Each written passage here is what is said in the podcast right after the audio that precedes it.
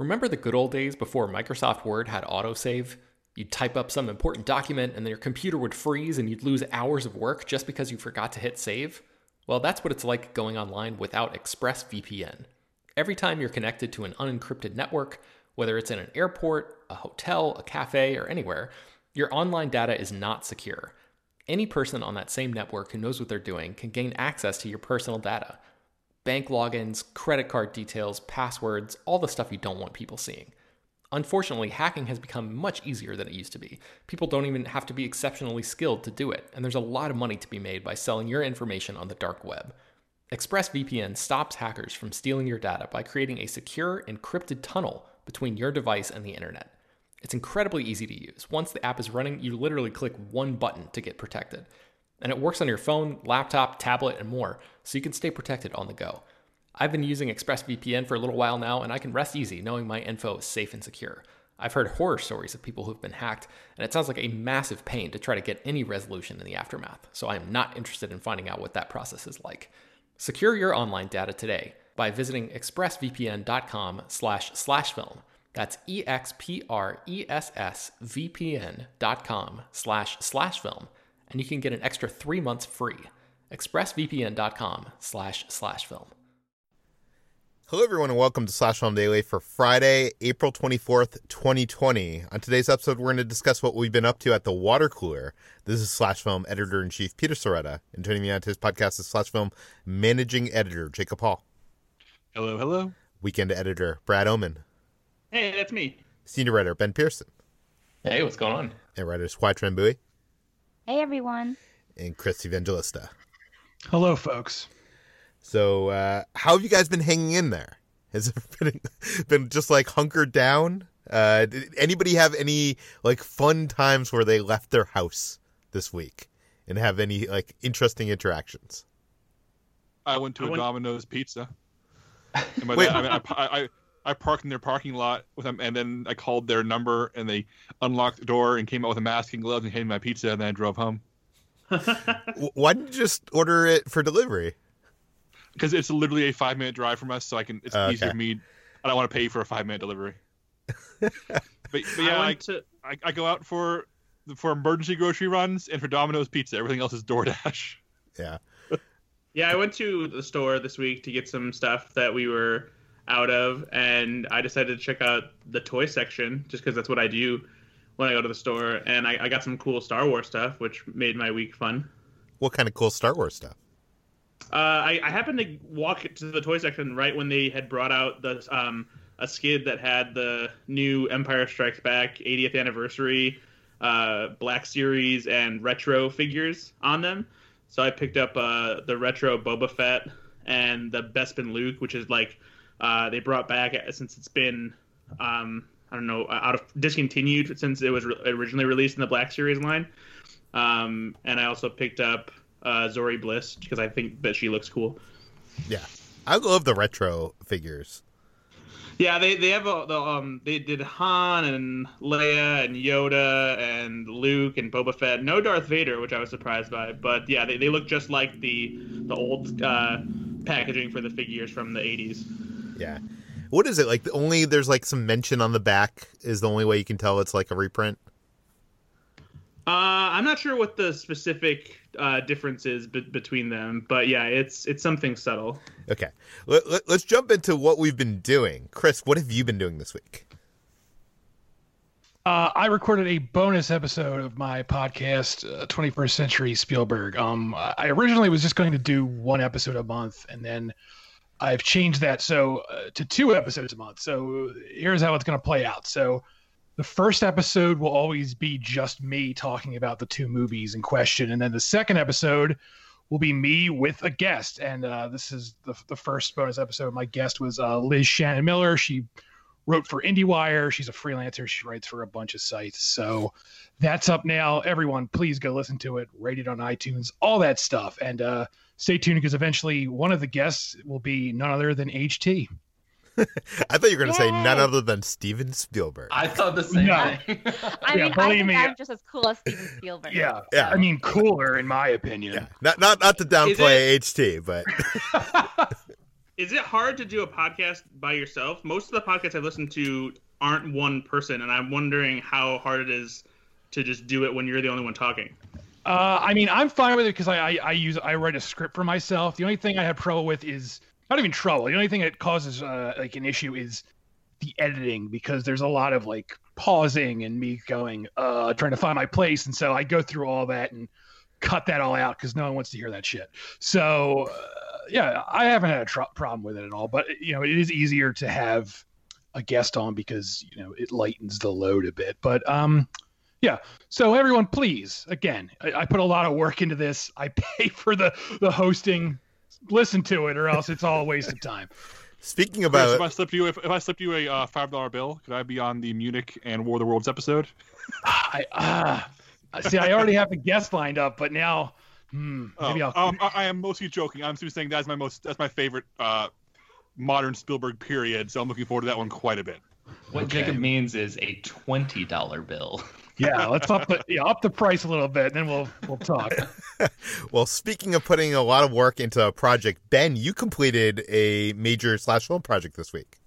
I did, yes. This morning uh, we published it. It is a an oral history of the Powerline concert scene from the end of a Goofy movie, which just celebrated its 25th anniversary uh, earlier this month. So I spoke with a bunch of people, including the director of the movie and um, the guy who voiced Goofy, who when I was speaking with him on the phone slipped into a Goofy voice, like a like an impression, and he's been voicing Goofy since 1987, so he's very good at it. And it is uh, it was really surreal to just be on the phone with this guy and like have Goofy suddenly sort of like uh, virtually appear on the other end of the line. It was really really strange, but um, pretty cool. I, I uh, am a big fan of this movie and and this song means a lot to me. I, my wife and I actually played eye to eye at our wedding reception, and uh, one of our best friends did the perfect cast dance like on the on the dance floor, and it was a big deal. And now it's like a big like uh, TikTok dance challenge and all that stuff. There's people doing the perfect cast all you know and anywhere you look online these days but uh, this was several years ago. So um, yeah anyway the I, I think the piece turned out really really well. So if you're uh, if you're listening and you're a fan if you grew up you know watching a goofy movie and you still have fond memories of uh, the powerline scene definitely check this out. And uh, you made an unlikely discovery on YouTube. yeah this one is very random but i thought that i would share it with you guys because well i don't know I- thought it was cool. So uh, this was this actually happened a couple weeks ago when um, Adam Schlesinger died. He was the guy who uh, helped write the um, the theme song for That Thing You Do. And my wife and I were talking about the song, and I think she said that she had never seen the movie, and the only reason that she knew the song was because of an NSYNC cover back from back in the day. And my wife is an NSYNC fan for life. She was obsessed back then, but she still loves them. And we got off on this NSYNC tangent, and she told me about this time that when she was in junior high, her one of her friends hit her up on AOL Instant Messenger and asked if she wanted to go to a concert. And my wife was living in Jacksonville, Florida at the time, and the concert was in Orlando, which is like I don't know two and a half hours away or something like that. Um, the friend had tickets, and Amy, my wife, was like, "Yeah, I'll go." So Amy asked her dad if he would drive her if she could acquire tickets to this concert. And he probably was like, How is a junior high kid going to get tickets to this thing that's, you know, two and a half hours away? So he said yes and didn't realize that she already had the tickets. So she ended up going to see NSYNC in Orlando. And we found that concert, a, a video of that concert on YouTube. And before we started watching it, she explained that she remembered exactly what she was wearing um, a yellow shirt and red and yellow Roxy shorts, and where she was sitting, which was like stage left courtside. And she was incredibly specific. And we started playing this video, which is from May 21st, 2000, so 20 years old. And we saw her multiple times in the crowd in in this video on YouTube. And we're like holy shit I'm pretty sure that's you. And we paused the video and like tried to do all this analysis. And there were several moments where she pops up and it's pretty clear that it's her. So I just thought that was kind of a mind-blowing thing. Like you know a random conversation turned to going to YouTube and then finding my wife in this video 20 years later. So uh, YouTube it's kind of a crazy thing. That is crazy. You know, I wasn't going to mention this on the podcast, but I did mention it on Twitter because I uh, like a lot of people who, who uh, write about things or do things. I have like a Google alert, so if someone mentions my name somewhere, I can see like you know who's covering like a story that I wrote or something like that ar- around the web, or if someone's like talking about um, you know ordinary adventures or something like that. And I got this Google alert the other day that that there was this YouTube video up of a concert that I shot in I think 2003. It sounds about right. 2003 in uh, the Middle East in Boston. It's a small club, and I shot it with my friend Elaine and uh, someone from that band. Uh, published the video on YouTube, so it was it was really weird to see like this half an hour concert that I shot back in the day when I when when I wanted to be a filmmaker. Um, and uh, you can kind of sometimes see in some camera angles me up on stage running around with a camera. But uh, it, it, it's shot in like mini DV, so it's like four by three. It's like the worst quality, but uh, Oh, wow. yeah. But uh, anyways, uh, Jacob, what have you been up to? less what I'm up to and more of a conversation point I want to ask you guys, which is I've noticed that a lot of things that I would normally buy at my local comic and game shop just simply aren't available on Amazon. Uh, they're sold out from the original manufacturer in some cases, or, or not shipping. So I sent my local comic game store a Instagram DM saying, "Hey, I know you guys are closed right now, uh, but if you have something in stock, would you ship it to me? I'll pay for shipping." And it turns out that they were, and through email, I ordered, you know, fifty dollars worth of miniature painting supplies and brushes and stuff. And there's an open line saying, if you ever need anything, you know, shoot us a message and we will we will ship it to you. And my whole thing is like, this is convenient for me because it's faster than Amazon and it's local and supporting a local business. So I'm wondering, is there been a situation with any of you guys? Uh, is there a business that you miss? Is there a business you've been con- talking to? Has uh, what are your favorite places doing to stay afloat during this time? I'm curious if if this is happening elsewhere or if this is a unique case. I, I don't know if this is a unique case, but I will say this that it is a lot easier these days to get something from a local store than it is on Amazon. Like I've been there's so many things that I've wanted that I've gone on Amazon and it's like, oh yeah, you'll you'll get this a month from now. Or even um Kitra and I are trying to do this is a unique problem right here. Kitra and I are, are trying to up our our game in live streaming on Ordinary Adventures. We do these live streams like once a month, and uh, we've generally done this with our you know our webcam or our phone, but we want to do it with our camera because the quality is so much better on the camera. And it turns out that capture cards to capture a camera going to your computer are sold out everywhere because everybody's doing that for like video conferencing or you know for their meetings or whatever so I, i've been trying to track down like this one capture card and it's like not only is it sold out everywhere but it's uh if you go on like ebay or something it's like four or five times the price so um, but ha- has anybody, uh, Jacob? You were mentioning supporting local businesses. Does anybody else here like left their house and supported locally?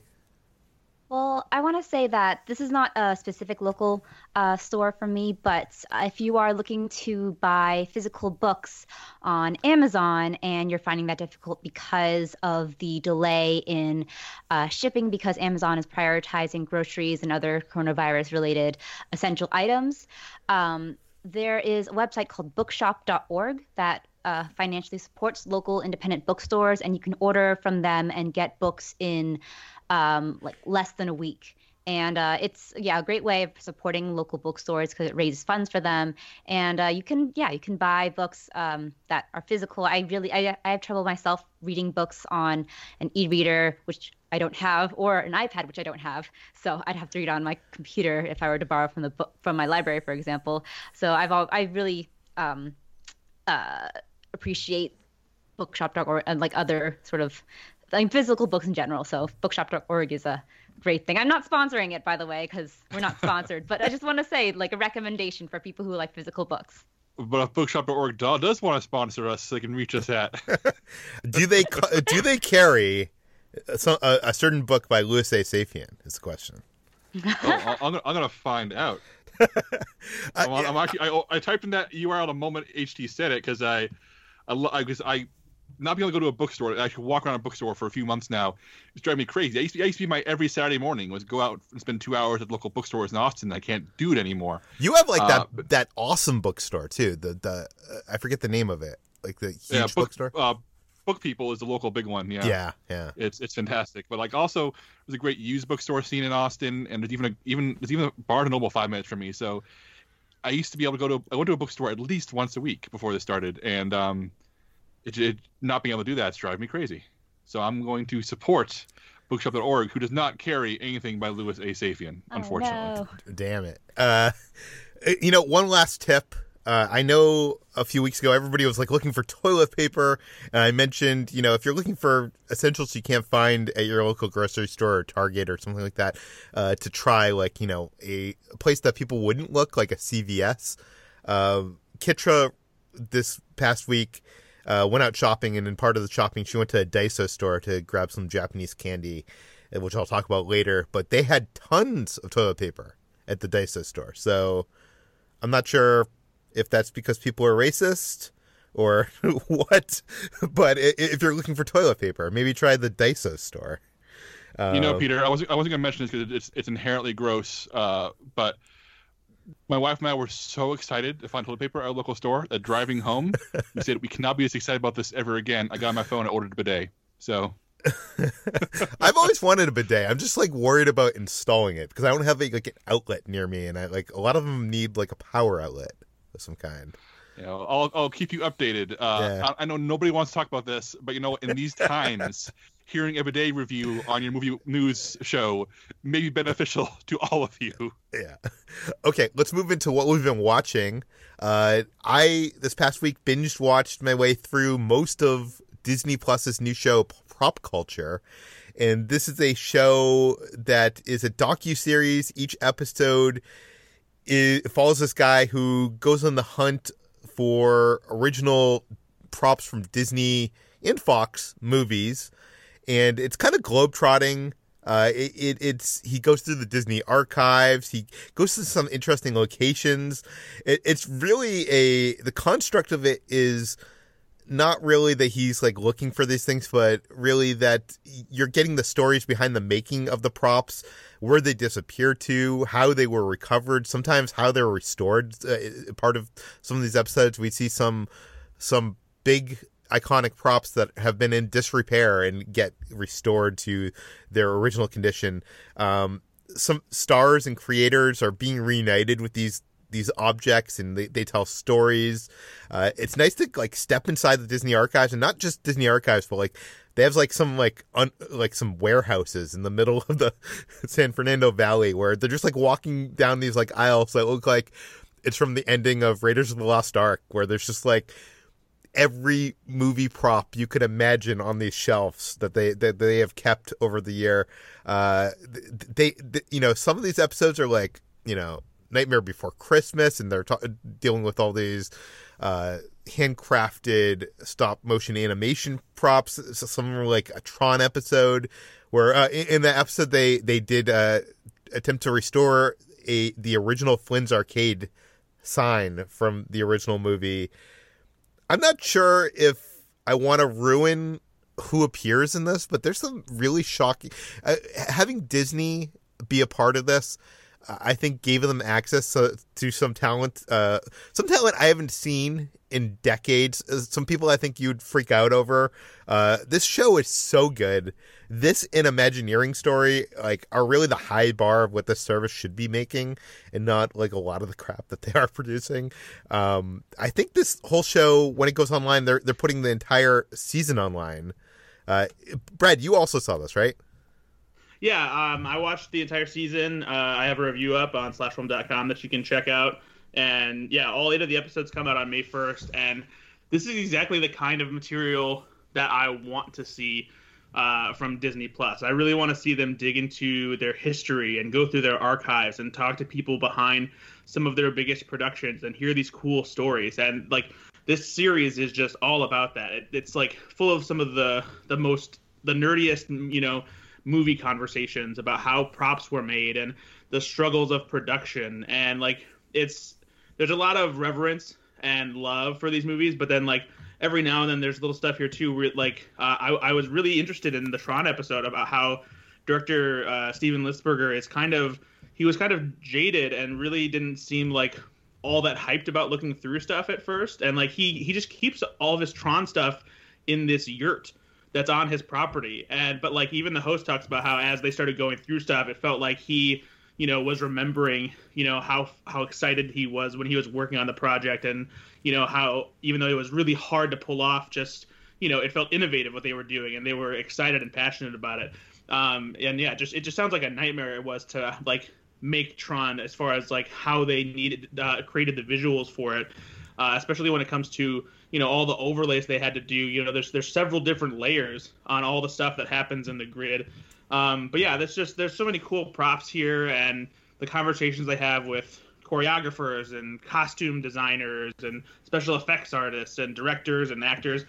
Um, in my opinion, I think the the best episode, the one that I enjoyed the most, I think, was the Honey I Shrunk the Kids episode. I was shocked um, at how much I enjoyed that. Like I wasn't even looking forward to that. It was just so good. Yeah, it's it's really really good. Um, you, you didn't want to spoil it. I don't know. I kind of want to just because I feel like it will get people to watch it more if they're not necessarily super excited about it. Okay, it, it, go for it. If you want to skip, you know, skip a, a minute into the future if you don't want to hear who might appear in this episode.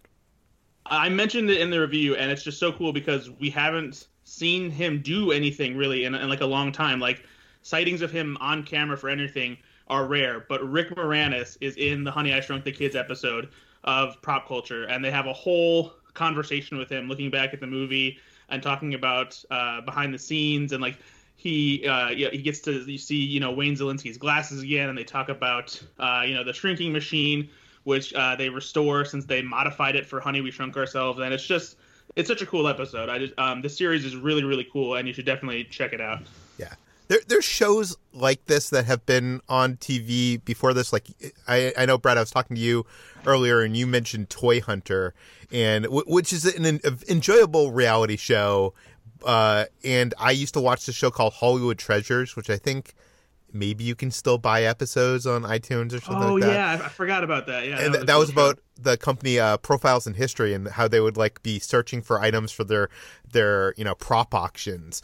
But both those shows, as good as enjoyable as they are, they were kind of produced on like you know a I, I, guess like not a uh, major television like a reality show kind of budget. Like you could really feel that there's like just two guys there. Here it really feels so cinematic. So like it spent it feels like they spent so much money on this, and it's uh I'm just glad that like you know movie history is getting such a spotlight in this, and I hope I hope they produce more of these because as much as uh you know, there's so many movies they could be doing. They could be doing all the Star Wars movies. They could be doing Marvel. They could. There's so many Disney animated films. There's so many Disney classics. Fox, like the, the fact that they have Fox as a you know ground to to search and uh you know they could do like one on like Alien, the Alien franchise. It, it's I don't know. I I really highly recommend the show.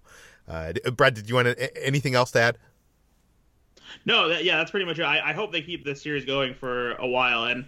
I well, I would like to see some of the ones that you talked about. I, I, think that a lot of those bigger movies have been pretty well covered when it comes to like featurettes and making of and documentaries, and I would like to see them dig into, you know, more of the like the live action movies that they don't really they wouldn't really have a lot of featurettes about or anything like that, and they haven't really done full on reunions for. You know, I would love to see stuff like uh, the Mighty Ducks and, and things like that. You know, and then look back at those movies and you know get those props. Yeah. I don't know. It, it's just there's something about. It's not even about like you know hearing from these people that we've heard a hundred times before.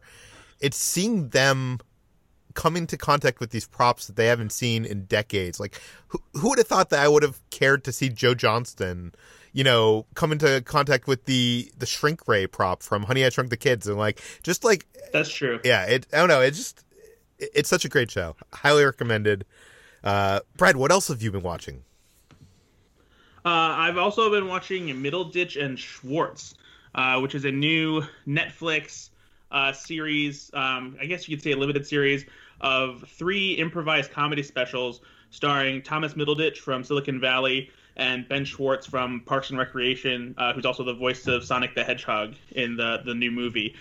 And uh, I'm a big fan of improv comedy. Uh, I, I did improv for a few years and I've just always been a huge comedy nerd. I've loved, uh, you know, I, have read through the UCB uh, improv manual, and I, you know, I just love seeking out anything and everything about improv. When I was in Los Angeles for a while, I used to go to the UCB theater all the time, and it's just something that I love. And so for these shows, uh, Thomas Middleditch and Ben Schwartz went on went on tour all over the country, and they did long form improv shows where uh, they asked the audience if there's anything that anybody is excited about or nervous about that's coming up in their life, and they asked them a series of questions about, uh, you know, w- what it is and who the kind of people that are involved and that kind of thing. And they take the answers that they get and they turn it into essentially a 45 minute uh, improv show comprised of uh, several different scenes, sometimes one long scene that runs, you know, it has a variety of characters in it. And Middleditch and Schwartz play a, variety of these characters. There's no props except for two chairs, and it's all created right on the spot, just this one time. Nothing is written or anything like that. And these shows are hilarious. Uh, Middleditch and Schwartz together, man, they you can tell they're really good friends, but they are just really in tune with each other comedically. And like what they pull off with these improv shows is amazing. The way that they tie stuff together from the beginning of the show, and they have these callbacks. Some like some of the stuff that they execute feel like they were actually, you know, written, you know, because of just how well they bring things together. Um, and so yeah, it's uh, these all three of them are on Netflix. They're a little less than an hour, and they're just hilarious. Ben, you watched these too. What did you think? Oh my god, they were incredible. I I have not laughed this long in a long time, probably since I saw them live. And I talked about that. Um, you know, they, they played here in LA, and I I went and saw them, and it was like one of the best uh, live experiences I've had. And uh, watching these specials, these three episodes, um, was exactly like that. So I'm I'm so glad now that every, every you know anybody with a Netflix subscription can have access to this because it's so so funny. It's it's really i think brad you did an excellent job like summing it all up but really when it when it gets right down to it it's tough to describe how funny it is to someone. You just have to watch it and i i would recommend this to literally anyone because it is so so funny. It, i mean it's again it, it's like comedy is like this elusive thing but for me anyway and and my wife and probably everyone that that you know is in my friend group or has anywhere close to my sense of humor um, this is going to be you know like one of the best things that netflix produces this year i think. And one of the things I, I love about their dynamic too is every now and then they'll kind of break the fourth wall and like uh, break character because they're trying to keep track of the characters because for a second they forget names. They're like no wait a minute. Who's who's over here? And it's just funny because it feels so seamless, and you're laughing at them trying to trying to figure it out before they get back on track. And it's uh, you don't often see that. They usually in improv they they kind of stay in the bit, and you see them laugh to themselves every now and then when they get caught off guard by something funny. But they just have such this there's just a cool way of playing off each other that it doesn't even feel like the show's being ruined by it. It only enhances it.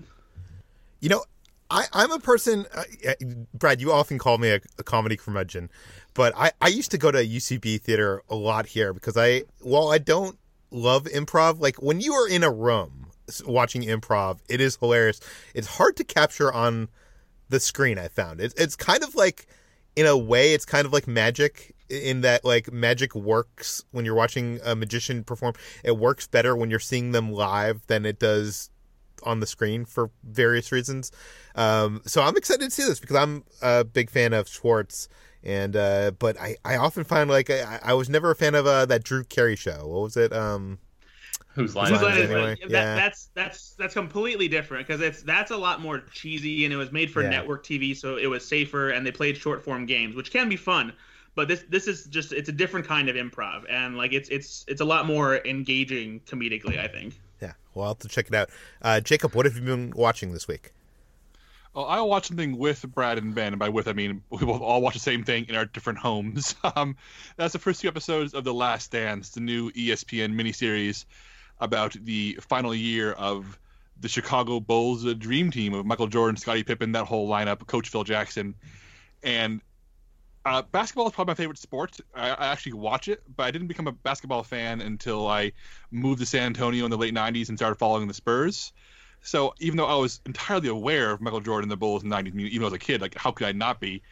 I was not, you know, aware of all the nooks and crannies and details. So a lot of the stuff is new to me, uh, and I'm finding it completely fascinating. The first two episodes are on ESPN. I'm watching them on ESPN Plus. uh, and it's just the comprehensive breakdown of Michael Jordan and the Bulls team surrounding him. It flashes back uh, between the early years of Jordan joining the team and the the last dance, aka the, the final year of the Dream Team being together, going for their last championship.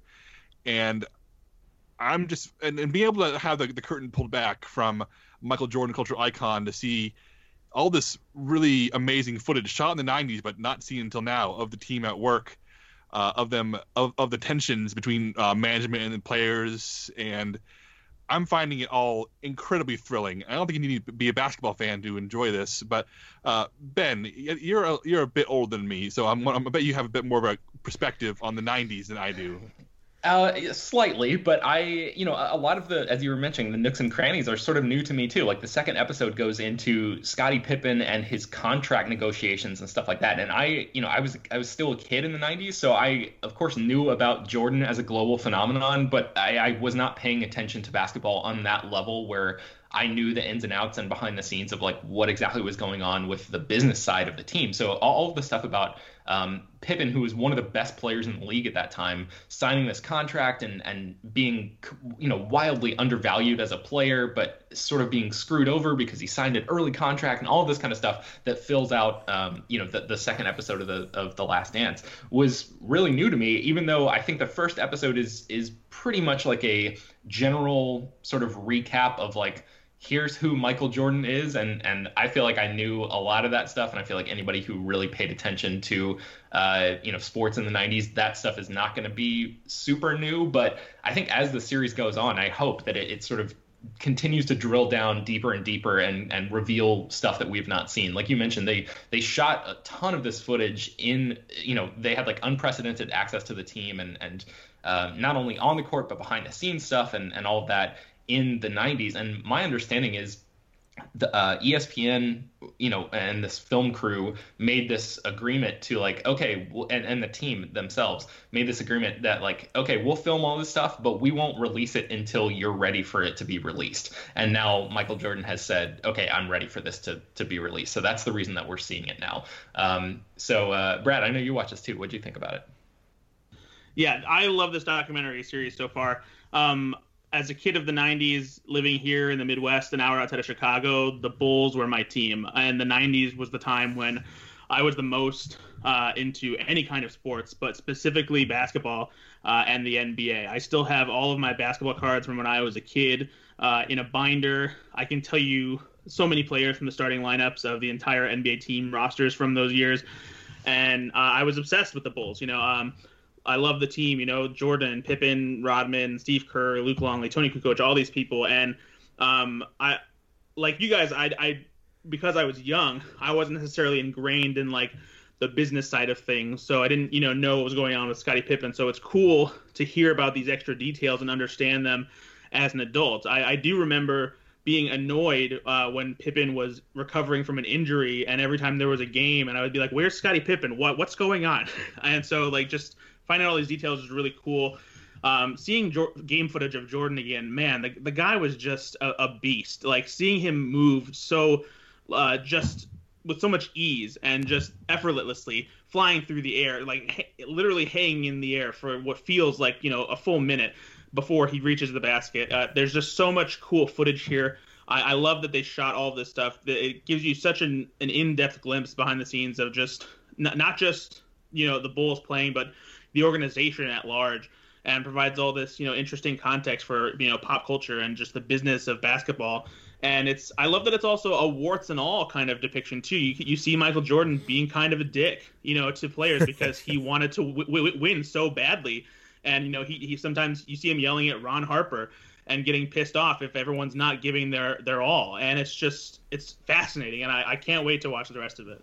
Yeah the michael jordan talking heads are fascinating because you well, Jordan famously doesn't do a ton of interviews, so seeing him being candid on camera is fascinating for one, and two, the fact that his perspective is one that uh, there are times where I'm like, like really, Michael Jordan? Like when he when he calls uh, Scottie Pippen selfish uh, for, for demanding he be paid what he's worth. You're like, Michael Jordan, you're being paid thirty six million dollars a year. Shut up. And it, you know, just like the fact that you know Michael Jordan's on camera being honest, even when I'm like thinking he's completely wrong. The fact that it's there and it exists is invaluable, as a, not just as a sports thing, but as like a pop culture thing. Where can people watch The Last Dance? Uh, if you have ESPN Plus, it is streaming there. Otherwise, it's uh, pretty much all ESPN has right now since sports are canceled because of the pandemic. So um, it's playing a lot on the regular network. I do recommend. Um, there are two versions. The ESPN version is TVMA and has uh, all the harsh language unedited, and ESPN two is TV14 with the uh, f bombs all bleeped out.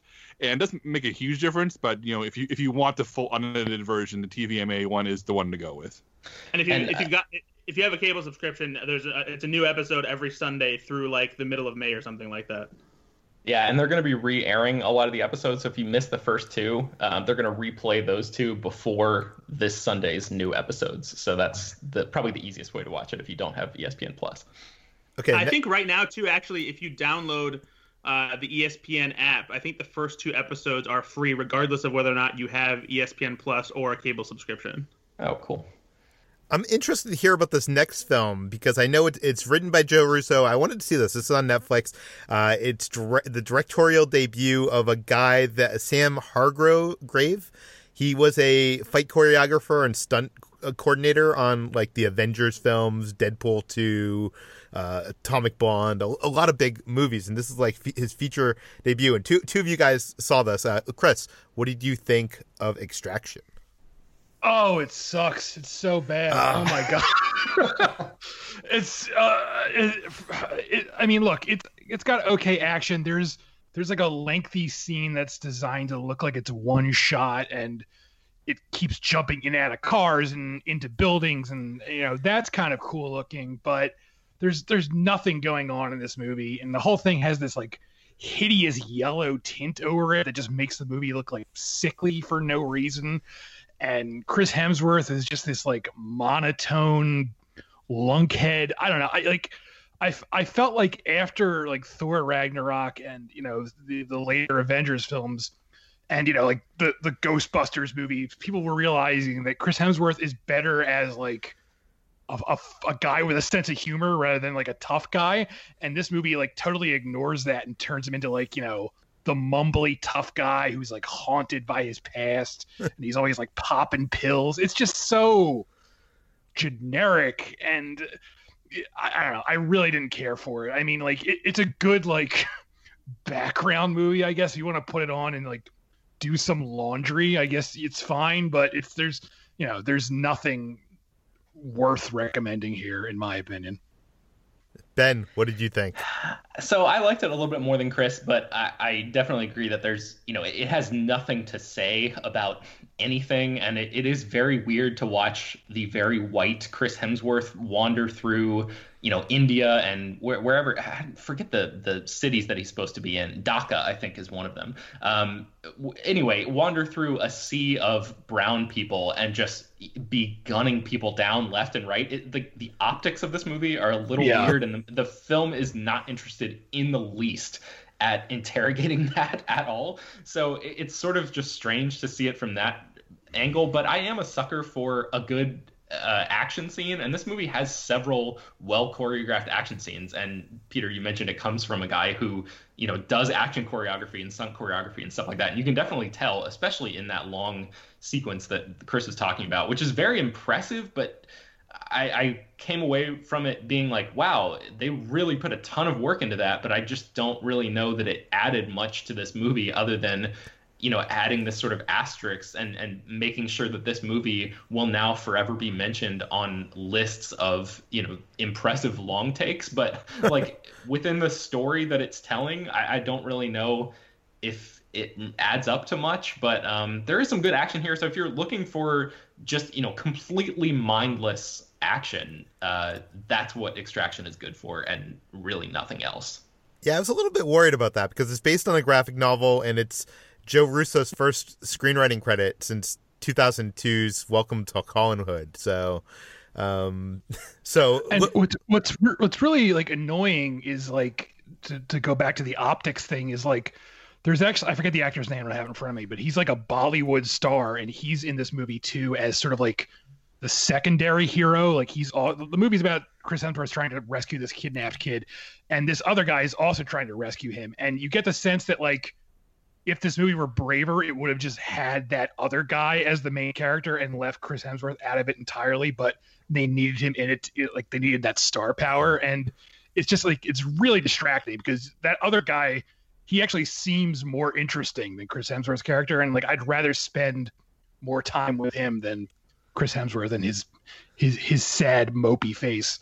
Yeah, fully agree. His character is way more sympathetic, and he has a family and is sort of being forced into this situation, whereas Hem- Hemsworth just sort of like shrugs his shoulders and is like, "Yeah, I guess I'll do this mission." but like the other guy's motivation is so much more um, compelling. So yeah, I, I fully agree with that, Chris. I guess I'm gonna still have to watch this for that for that for at least that one shot action sequence because I'm a fan of one shot action sequences. So maybe I'll fast forward through the movie and get to that point. I'll have to find the time code. um, okay, let's talk about, uh, or let me talk about what I have been watching. Uh, I feel like a month ago I mentioned that I watched this show on from Amazon. It's called Upload. I wasn't allowed to talk about it at the time because there was an embargo. This does come out on May 1st, and uh, it is directed by Jeffrey Blitz, who I love. He did the documentary Spellbound, which is incredible. He did the movie Rocket Science, which I think kind of like was like the launching point of Anna Kendrick. Uh, it's a great film I saw at Sundance, and he he's also directed a lot of episodes of The Office. But more importantly, this is the created by Greg Daniels. Uh, this guy has a pedigree. Uh, you know, he created The Office, he created Parks and Rec, he created King of the Hill, and this is a single camera, R rated, uh, serialized show. So it's it's different than what he is traditionally doing, and um, it is it's set in a future where technology allows anyone to upload their entire consciousness at the time of their death into a computer and basically people can live together in these digital communities for the rest of time. So it's it's kind of transcendent in that fa- in, in that idea. Uh, it's people can interact in this living uh, well I'm, try- I'm trying to think of a way to to explain this. Okay, so while you're in this digital community, people on the outside world, like the, your living friends and family, can still interact with you through VR and phone calls. And eventually, someday, they'll be possibly reunited with you in this digital world when they also die.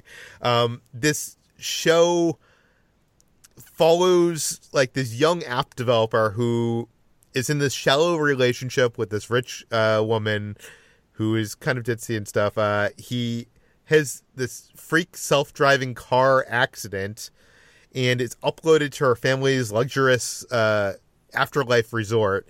And he de- what the the core of the sto- story is he develops this relationship with his angel is what an angel is is your virtual customer service representative who's controlled by like a you know a person who's alive living in New York um, who can kind of appear to him inside the digital world. I, I know this sounds like a lot. It sounds very convoluted. Um, the show kind of deals with the loss of privacy and over capitalism. Um, because basically, you know, living humans are now turned into like digital files that can continue making purchases long after their death. So it, it, it deals with some interesting ideas there. It, I think it wants to be uh, the Good Place meets San Junipero, um, but it's not quite as good as either of those things. Um, that said, I really enjoyed it. I binge watched. Me and Kitra binge watched the entire first season in like one day. Uh, it's charming. It's funny, not laugh out loud funny. Uh, the story can be a little cliche at times, but I think what really intrigues me about the show is the world building and the idea of like the sci-fi future where there's these digital afterlives and how they interact with the the real world and uh, how it plays with all those things is kind of clever. So I I would highly recommend this. I don't think this is going to be like it's not it's it's not a home run for everybody, but uh, I I don't know. I, I really like the idea of you know a person being uploaded into their digital heaven. It, it, it's kind of a, a, a, cool concept, and they'll be on Amazon on May first. Um, oh, and there's also like there's this whole mystery subplot to it, which I think is not as good as what what what is going on here. But anyways, um, I also watched uh, a few weeks ago on the water cooler. I mentioned I watched the the Netflix TV show Love Is Blind. This was like one of those hot like pop culture. You know, everybody was talking about it at their the water cooler online. Uh, I I don't tend to watch dating reality shows, um, although I think I probably do watch more reality television than anybody else in this podcast. Um, but I do I find dating reality shows to be uh, just not my thing. Um, but Love Is Blind was was so interesting and fun, even though it was trashy and bad, that I had to try Too Hot to Handle. This is their new dating reality show. And this is a show where they have gathered a bunch of people on this tropical um, retreat. And it's all these people who are hot and uh, they're all good looking, uh, men and women and they bring them together onto this retreat and they and these people are all people who are sexaholics. They you know they they don't really have long-term relationships. They are out every night you know with one night flings and stuff i guess um, and uh, they bring them to this retreat and the premise is after they are there for the day and they've developed relationships with each other or developed like you know started to develop relationships with each other they are told the host of the show by the way is this is so horrible is like an amazon echo style device that is like in every room and talks to them and they're told by this this device this computer device that the show is actually not what they thought it was that it will have a hundred thousand dollar prize to each person um, but for the next 30 days where they're living at this tropical paradise resort, they are not allowed to have any physical relationships with each other or themselves. So that means no heavy petting, that means no kissing, no sex, no masturbation. um, and it, uh, I don't know, the show is bad. It's just bad, bad. It's not even enjoyable bad. We watched a couple episodes and gave up on it. It's I, I think what makes this bad. I, I like the idea of doing these like experiments with people and watching them play out. But the problem here is that for this to work, you need to find the most stupid and superficial people on the planet to go here, and none of them are really that interesting. And uh, at times, and there's like this this uh, woman who does a voiceover over this whole thing that is like making jokes at their expense, but it really found I don't know, it just the whole thing is very cringy and bad. Uh, it almost at times feels like a parody of a reality show. I almost feel like it, it, like in the first episode I I was feeling that maybe oh maybe this isn't a reality show. Maybe this is the, the idea is that it's pitched as a reality show and it's, it's actually you know a parody of a reality show. But no that's not what it is. It's it's not good. I would not recommend too hot to handle um, on netflix. So there you go. Um, i also have caught up on season seven of the clone wars. This is the last final season of Star Wars Clone Wars. This is on Disney Plus. I've never been a huge fan of the Clone Wars. I know there's like some Clone Wars diehards out there. Um, a lot of people that love Star Wars love the Clone Wars. I watched the first two seasons, really couldn't get into it. I watched uh, the animated movie. I did love Star Wars Rebels, and I know that's also made by Dave Filoni, and uh, I fell in love with that. So I wanted to give this uh, final season of the Clone Wars a chance, and um, I'll say the first few episodes are are fine. They're okay. It's like animated television. Um, it it's interesting. They they they do. It almost feels like they they wrote and produced some of these episodes before it got canceled. Um, and there's some interesting things like it, they go to uh 1313 that's the level of coruscant that uh, they're originally making a video game based on it. So there's some stuff set there that's interesting. But I, what i really want to talk to is the last two episodes were like this two-parter episode uh, focusing on ahsoka and uh, Darth Maul is a part of it. And this is these two episodes were so good. These um, it feels more like a animated Star Wars movie. It feels like it's Star Wars Episode 2.5, and I'm not even a person that loves the prequels, but it it it it, feels it, it changes canon in interesting ways. It has one of the best lightsaber battles in the history of the franchise. Ray Park uh, reprises his role as Darth Maul in a performance capture to create that lightsaber battle. Um, but there's some really emotional stuff here, even for someone who wasn't a diehard Clone Wars person. Um, I don't know. I really, really have enjoyed the last two episodes, and I'm I'm in for the the last few. So if you aren't into Clone Wars, um, you know, maybe check this out because it's uh, I I highly recommend it. It was some really really great Star Wars television. I I I, th- I would honestly say that uh, the, the past two episodes were better than all of the Mandalorian. So go, go there. Um, what else have I been watching? I last night or yesterday we were looking for something to watch and we came across this show on Netflix. It's called The Outer Banks, and the premise of the show is basically the Goonies by way of the OC. So if you like both of those things, maybe you'll like the show. It, it is directed and produced by Jonas Pate, who did episodes of Friday Night Lights. He directed episodes of Battlestar Galactica.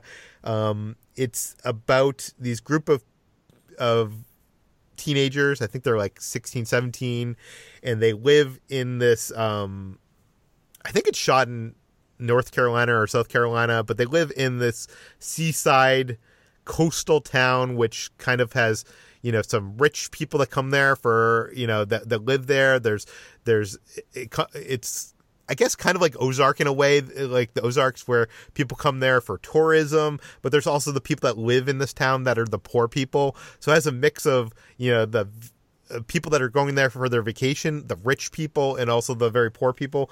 And it, it follows this one guy who his father, there's this whole mystery where his father has gone missing and he was searching for this long lost ship that had this uh, ancient uh, English gold, uh, millions and dollars of gold, and he went missing. And this story kind of follows uh, these kids uh, coming together to try to find the ship and find the gold.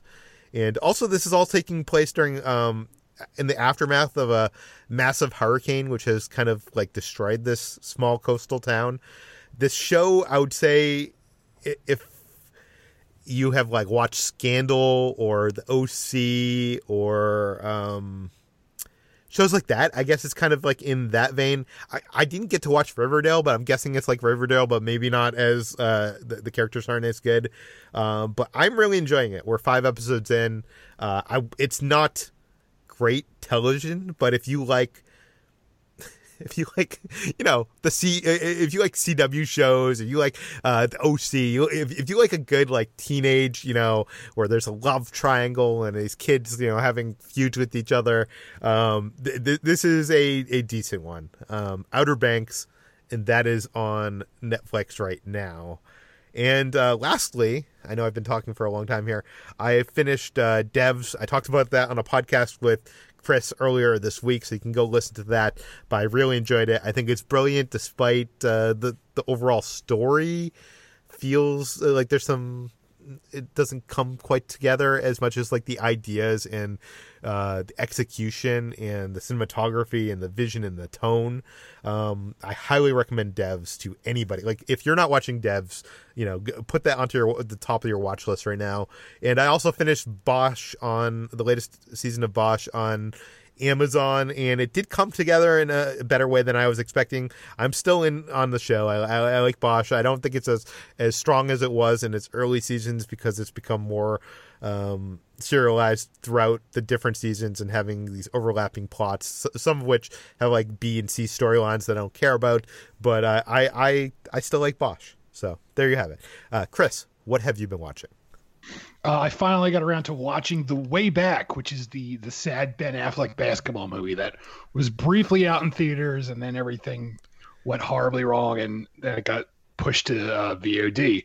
And I really, really liked this movie. Uh, I know like a lot of people were acting like it was going to be like a, a total like dad movie, and maybe it is, but it's and it admittedly it is very predictable. Like you know where it's going, you know, you know where the plot is going. Where you know Ben Affleck is this uh, alcoholic uh, who gets brought in to to coach a basketball team of, of youths, and you know they're going to eventually get better at the game. You know he's going to eventually get better, and you know you know exactly where this story is going. But it's so well done, and Ben Affleck is really good in this movie. I feel like he's one of those actors who does not get enough credit. Like I don't know if I'd call him like a great actor, but he's really good at the things he does, and he's he's very good in this. And I'm sure he was drawing on a lot of like personal stuff because you know he's been open about his his problems with alcoholism, and it's just a very good movie. It, it's a it's a solid little film, and uh,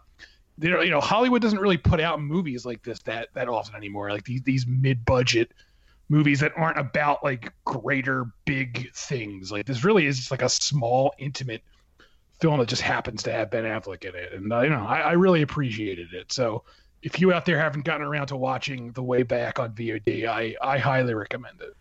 Chris, if no other films are released this year because of the coronavirus, will this film get any nominations at, at theoretical I, I, Oscars? I guess like this and Bad Boys for Life will both be nominated for Best Picture, and Trolls. Know, I, I wouldn't be mad if Ben Affleck got like a Best Actor nomination for this role because he is really good.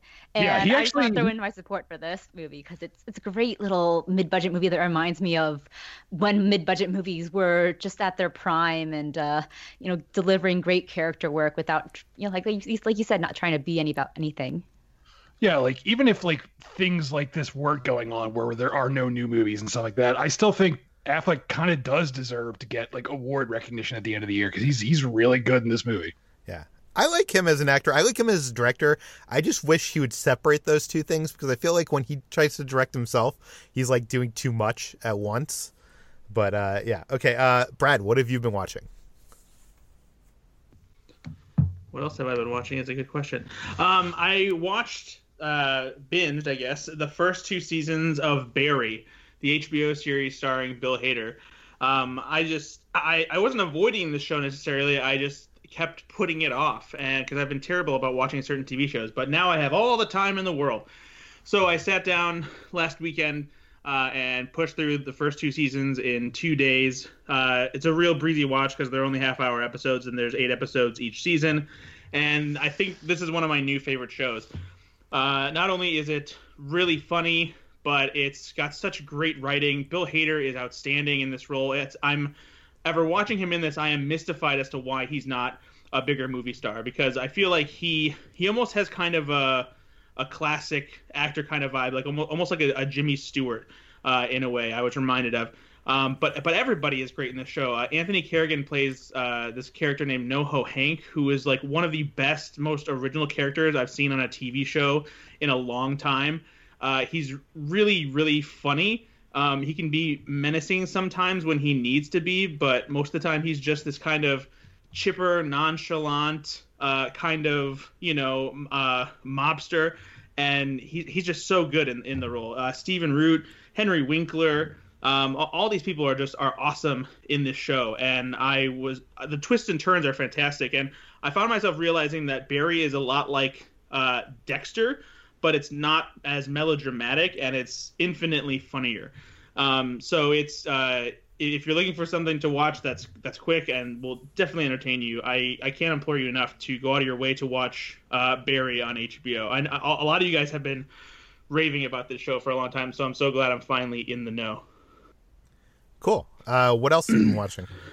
Um, so just by happenstance, I, there's been a lot of discussion online recently about the uh, editing that Disney Plus made to Splash by attempting to cover up Daryl Hannah's butt a little bit more with some digital hair enhancement in this movie. Um, and so uh, my girlfriend and one of her friends wanted to watch this movie uh, remotely. I had never seen it before, and neither had my girlfriend. And it was her one of her friends' favorite movies growing up as a kid.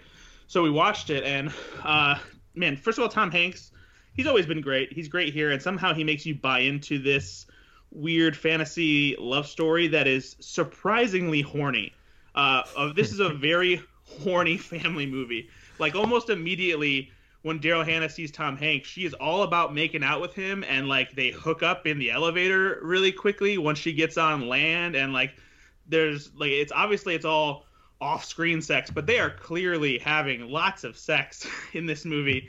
Um, and it's just I don't know. I I didn't dislike it. I understand why there's you know this sort of reverence for it and and love for it, but it's a really weird movie. Like I, I don't understand why she just doesn't tell Tom Hanks that she's a mermaid and like why she's only around for a little while because they it would have just been so much easier to enjoy time with each other instead of making this drama, especially since he ends up going off with her anyway. Um, yeah, I don't know. It's just, and then like uh, one thing I noticed, and I, I, t- I posted this on Twitter, is like Disney was so concerned about the brief nudity and like covering Daryl Hannah's butt in this movie that they didn't even notice other inappropriate things. Like there's a full-on ceramic boob mug that is sitting on John Candy's desk uh, in this movie, and they didn't try to blur it or cover it up or, or anything. It's just right there, a boob in the. and it's a mug. It's just right there. Um, but it's you know it's it's a fun movie. Uh, like I said, I understand why people liked it growing up, but real weird, real weird movie. Have any of you guys seen Splash recently? I haven't seen it recently, but I'm kind of surprised that they went through all the effort of adding that CG hair in because it seems like it would be just much easier to crop in. Right? I'm well, it's tough for that particular shot. It would be hard to crop it without I think losing Tom Hanks in the shot because it's a shot where they kiss and then she just runs into the water suddenly. Um, but there are other shots that they did like crop or just uh, I guess remove completely when like she's naked and walking on uh, on Ellis Island to the Statue of Liberty. So they made little changes like that here and there. It's funny. I watched uh, 10 Things I Hate About You recently on Disney Plus, and uh, none of the cursing or the various drawings of boobs and penises were censored at all in this movie. And it, it feels really just funny that Splash was censored just for a butt that was barely seen in the original movie as it was. Um, and uh, things like I think they, they say the the f word. I think they say fuck in, in Ten Things I Hate About You. At least they say like they, they don't care about adult language. they care about nudity. Yeah, sex hurts All the right. children. HT. um, I also watched uh, The Gentlemen, Guy Ritchie's uh, crime action comedy, if you will, with Matthew McConaughey, Matthew, Matthew McConaughey, Hugh Grant, Charlie Hunnam, Michelle Dockery, and uh, it's pretty good. It's uh, not one of Guy Ritchie's best of this kind of genre that he's usually so good at. Uh, everyone is fantastic in their in their roles. They do, everyone does a really good job. Hugh Grant, especially having uh, the time of his life. Michelle uh, Michelle McConaughey, Matthew McConaughey is great. Michelle Dockery, it's cool to see her put on a Cockney accent and not be you know this prim sort of uh, woman that she is in Downton Abbey. Uh, Henry Golding, it's really cool to see him be this uh, threatening mobster kind of guy too. Would love to see him do more roles like this, but it's just it's kind of just a, a, a straight line all the way through. There's not a lot of like you know peaks when it comes to cool action sequence. There's one one cool bit where there's this like um, team of criminals who like breaks into Matthew McConaughey's uh, one of his weed storages, and they're they do this thing where it's it's called fight porn they call it where they basically make a music video at the place that they've just robbed after like kicking the asses of the people who work there and it's pretty funny and like it's like the the video they made to go with it is it's like it has a catchy like hip hop uh, beat to it but um other besides the performances it's not like the most exciting movie. There it has good moments, and there's a surprising amount of like meta storytelling to it because Hugh Grant plays this guy who I don't know if he's actually like a producer or if he's just like somebody who's really ingrained and like loves movies, but he presents the story of what happened to like his boss and like all these double crosses and how uh, and what he's trying to do to Charlie Hunnam's boss, who's Matthew McConaughey. He does it through by the way of this script that he wrote, that recounts everything that happens, and he's talking to Charlie Hunnam about it and breaking down things that he he doesn't know or that he was a part of, and it's it's a really weird framing of it. It's it's almost kind of like in the same way where Harley Quinn's telling the story of Birds of Prey, and at times it's kind of disjointed and chaotic, but it doesn't really add much to the proceedings. Um, but like I said, performances are, are solid. It's you know it, it's a a fine way to pass the time if you're just looking for something to watch, I suppose. Uh, I also watched a, a, documentary called "This Is Stand Up," which aired on Comedy Central, and there there are tons of documentaries out there about the art of stand-up comedy, and I don't ever get sick of watching any of them. Uh, some of are better produced than others. This one is a little bit more uh, slick and candid. Uh, has interviews with a lot of really big uh, comedy names like Seinfeld and Sarah Silverman and uh, Garry Shandling before he had passed away, just about the art of stand up. And what I like about this one is it kind of breaks down like the key things that are important in stand up, like finding your voice and just how much effort goes into being on stage every day as much as you can all the time and how you you know you have to bomb in order to get better and if you're not bombing you're uh, you're doing something very right but you're probably not as good as you think you are because you're you know it's it's if it's too easy then it's probably you're being a little bit lazy about it, and uh, it really digs into a lot of uh, interesting facets of stand-up comedy and it, the way the comedians talk about them, while also following some kind of middle known names uh, like Taylor Tomlinson and Bert Kreischer and like their personal life and how uh, they tour and, and all that. And so it's if you're a big stand-up comedy fan, it's definitely worth watching just for the uh, all the extra insight from these comedians. And then uh, I rewatched a few things just real quickly. Uh, Shazam has been on HBO, and I've tossed it on in the background a couple times. And uh, the more I've seen of it, the more I just realize how much I really do love this movie, and I wish people wouldn't have slept on it so much because it's such a fun superhero romp that it has this uh, a darker, scary kind of side when it comes to like the monsters and uh, the the villain that Mark Strong plays, and some edgier, questionably uh, inappropriate comedy that doesn't really work for kids. But it because of that, it feels like the kind of movie that kids would have loved growing up with in the 80s and the 90s. And I think it's so good. Zachary Levi is great in this movie. The kids are fantastic, and I just um, it's not like it was a bomb or anything like that, but I feel like it's not nearly as appreciated as it should be. Cool. Uh, and then I also watched Coneheads, which is just a fun thing to watch because it has like almost everybody from Saturday Night Live in it, and I just enjoy watching it. It's it's comfort food for me, and it was on sale recently on iTunes. And then on a lesser note, I tossed on the Green Hornet on Netflix, and it's uh, why why. I, I hadn't seen it since I saw it in theaters, and I knew that it was not going to be good, but I just wanted to, to like kind of have it fresher in my memory. And there, there's some interesting style choices in here from Michel Gondry, but like it just doesn't really make much. Wow, I forgotten sense. that Michel Gondry had directed this movie. it just, it just doesn't make much sense as far as the the plot and like how they use Green Hornet and yeah, it is just it's weird. um, and it has Taika Waititi in it, right? Does it? That's Green no, Lantern. Green Lantern. Green oh Lantern. wait, that's Green Lantern. Oh, I'm I'm confusing the greens. This is yeah, this is Green Hornet with Seth Rogen. Yeah, yeah, yeah. Yeah. Um, I'm sorry. Yeah, two pe- two very forgettable superhero movies. Yeah, it's, uh, it's weird. Some people I forgot that were in Green Hornet: James Franco, uh, and Edward Furlong, and David Harbour. So there you go. Wow. Okay. Uh, was that the last thing you watched? Yeah. Okay. J- yeah, that's it. Jacob, what have you been watching? Uh, my final New Girl update. I finished New Girl, uh, which is streaming on Netflix, uh, and strong. I do think that, like a lot of sitcoms, it has its ups and downs. I think season six is probably the weakest, uh, and that's why they clearly wanted to end it after that. After that, with season seven. Uh, but yeah, as as a uh, show about it begins with people confused in their mid in their early 30s and ends with them you know finding their way in their late 30s you know it's one of those and it does it very very well and i'm uh, I was satisfied throughout, and I laughed a lot. Uh, I don't think I agree with. I remember when we um, did our best TV of the decade argument. HT fought for this to be on the uh, on the list, or at least she put in her two cents for it. I still don't think I would have agreed with her for it to be best of the decade, uh, but I do think it's an exceptionally good sitcom, and it's very very funny, uh, if a little bit inconsistent. So it's New Girl, all streaming on Netflix right now. Um, if you're looking for a good binge-worthy show, uh, it's very easy to watch. even the bad stuff is good. I mean, when I say bad, it's all relative. It's all funny all the way through. I, I, agree. Uh, it's no Penn and Teller fool us. oh boy. Okay. Uh, moving on. I rewatched Knives Out. Uh, I have the 4K Blu-ray. That movie. We talk about it enough on this podcast, but it, it's pretty much perfect. I've seen it three or four times now. Each time I appreciate a little bit more. It's just an immaculately made movie. Everything about it works, and and even once you know the ending and the who you know who done it, uh, it still holds up. It can appreciate, appreciate the construction, the performances, and the detail. Uh, I am eager to see Rian Johnson return to this world with the next uh, Benoit Blanc mystery uh, at some point in the future.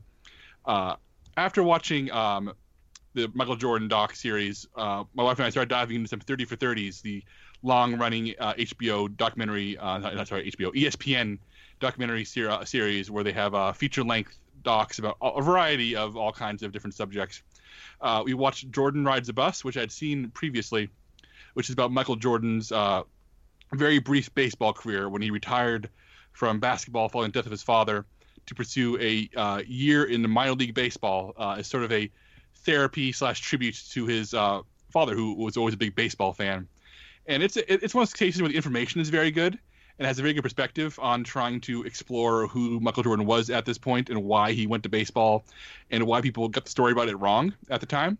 But it's also just not particularly filmically interesting. It is very cut and paste. Uh, it doesn't really have a rhythm or a tone to it. It's just it compared to a lot of 30 for 30 docs, which are very cinematic and really well made and paced like actual movies. This feels very made for TV. Uh, but if you're a Michael Jordan fan or want to know more about him, uh, in between episodes of the new series. Um, Jordan Rides the Bus is streaming on ESPN Plus, and it is it's it's good. Uh, but after that, I went back to one of my all-time favorite 30 for 30s, and that is Catching Hell, which is directed by Alex Gibney, the prolific documentary filmmaker behind many, many documentary films. And this one, uh, compared to Jordan Rides the Bus, has so much personality. It's so cinematic. It's so well made. It has an incredible pace to it. And it is on surface about the infamous 2003 Chicago Cubs baseball game or a fan caught what looked like a foul ball, but um, many argue was still in play and kept a uh, a player from catching it and having an important play go through, and it and it caused and essentially the entire game to get derailed and caused the entire stadium to essentially go into uh, riot mode, and it's this really fascinating look at this really bad bad night, uh, but also ends up being about uh, mysticism and uh, how we put faith in uh, in in sports and all all kinds of supernatural uh, hoodoo surrounding baseball and how we search for scapegoats to uh, make ourselves feel better. I'm I'm really curious. Has anyone else here seen Catching Hell? Because I think it's genuinely one of the most impressive sports docs I've ever seen. I have not, but it sounds really interesting. Yeah, it, yeah, it's really sounds like one I would want to watch. I don't. I'm not. I as much as I don't like sports, I I, have been wanting to go out of my way recently to watch uh, a lot more of the ESPN 30 for 30 documentaries because they all seem like they're fascinating and uh, I just I like sports under the lens of documentaries even though I don't pay attention to them normally. Yeah, you and me both, Brad. Uh, like I said, I, I, casually watch some sports, but I don't really follow it. But put me in front of a good sports doc, and I'm completely hooked. And uh, I think the 30 for 30 channel on ESPN Plus is a, uh, a really amazing place to go to find really incredible sports stories. Uh, um, in fact, my next quarantine stream article, our ongoing series on um, on slashfilm.com will be about 30 for 30, and I'll be highlighting a few of my favorites there. Uh, but moving on, uh, continue my uh, horror movie nights with my wife. We're drinking more than ever and watching horror movies. What else are we supposed to do? Uh, I watched The Night Sitter. Chris, have you seen The Night Sitter? No, I have not seen those actually. This is streaming on Amazon. It is. What if I t- pitched you this as a low budget um, Dario Argento movie that had a Sam Raimi movie inside of it? Uh, I mean, that, that does sound interesting. yeah, it, it, it's it's very much uh, shot like a like an old school Dario Argento movie from the '70s. It has these wild color schemes uh, where scenes are entirely red or entirely green. And it's actually really fun because the movie's set at Christmas, so it has a whole Christmas horror level to it.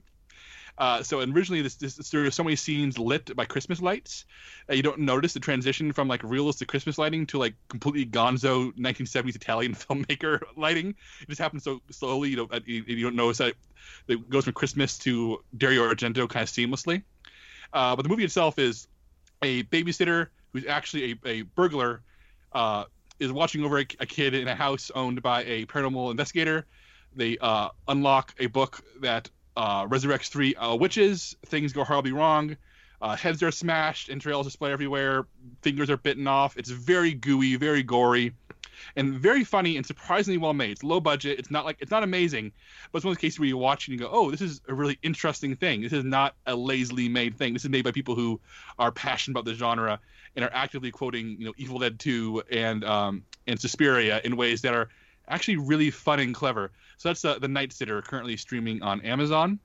Also on Amazon, a uh, movie called Don't Run. I cannot recommend it. It is a forty thousand dollar movie made by a firefighter who wanted to try his hand at filmmaking, and according to the internet, uh, got the house the film takes place by agreeing to move the owner's furniture for her. Uh, it's it's that kind of low budget production, so you kind of wish it could be good. You kind of wish that there would be something here. Wait, how did And you find problem- this? Uh, It was an IMDb trivia written by the by the director clearly. Because No, I mean, how did you find the movie? Oh, oh, it was I was drunk and had a good uh, log line.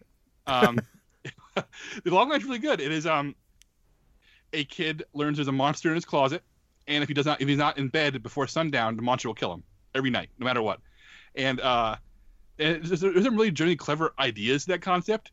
It's, it's like the movie generally says, okay, what if, how would that sustain itself for six months, for a year of this kid trying to survive in a world where there's a monster in his closet and he has to be in bed? no matter what, no matter what obligations are in his life, uh, he has to be in that bedroom um, under his covers, or he will be eaten by a monster.